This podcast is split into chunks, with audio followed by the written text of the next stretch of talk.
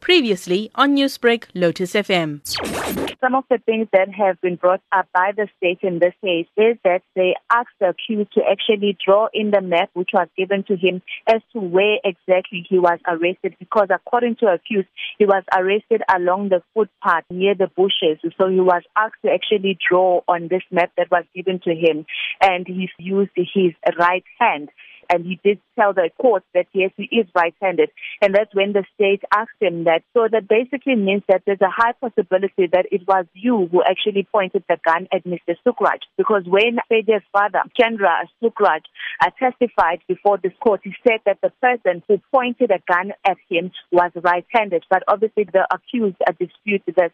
So now they're actually talking about some of uh, the things like what the accused was wearing during the day of his arrest. And the accused has told the court that the state witnesses have said everything about him wearing the black pants and the red and white shirt, but they've left one thing out, which is the main thing, according to him, his spectacles. The accused wears glasses.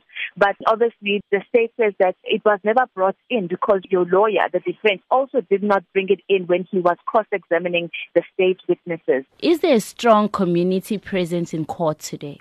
There's not many people who have attended this case, uh, but one of the person who's always attending this case is Sadia's uh, grandfather.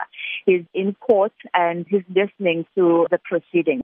So, Nonjabulo, what happens next? Do we expect to see more witnesses take the stand? Well, at this moment, baby, I must say that it's not clear whether the defense is going to close any witnesses because yesterday the state closed its case. But with the defense, the leading evidence, the accused took the stand yesterday for the first time. He's being cross-examined today. So we don't know if they will be bringing in any more witnesses.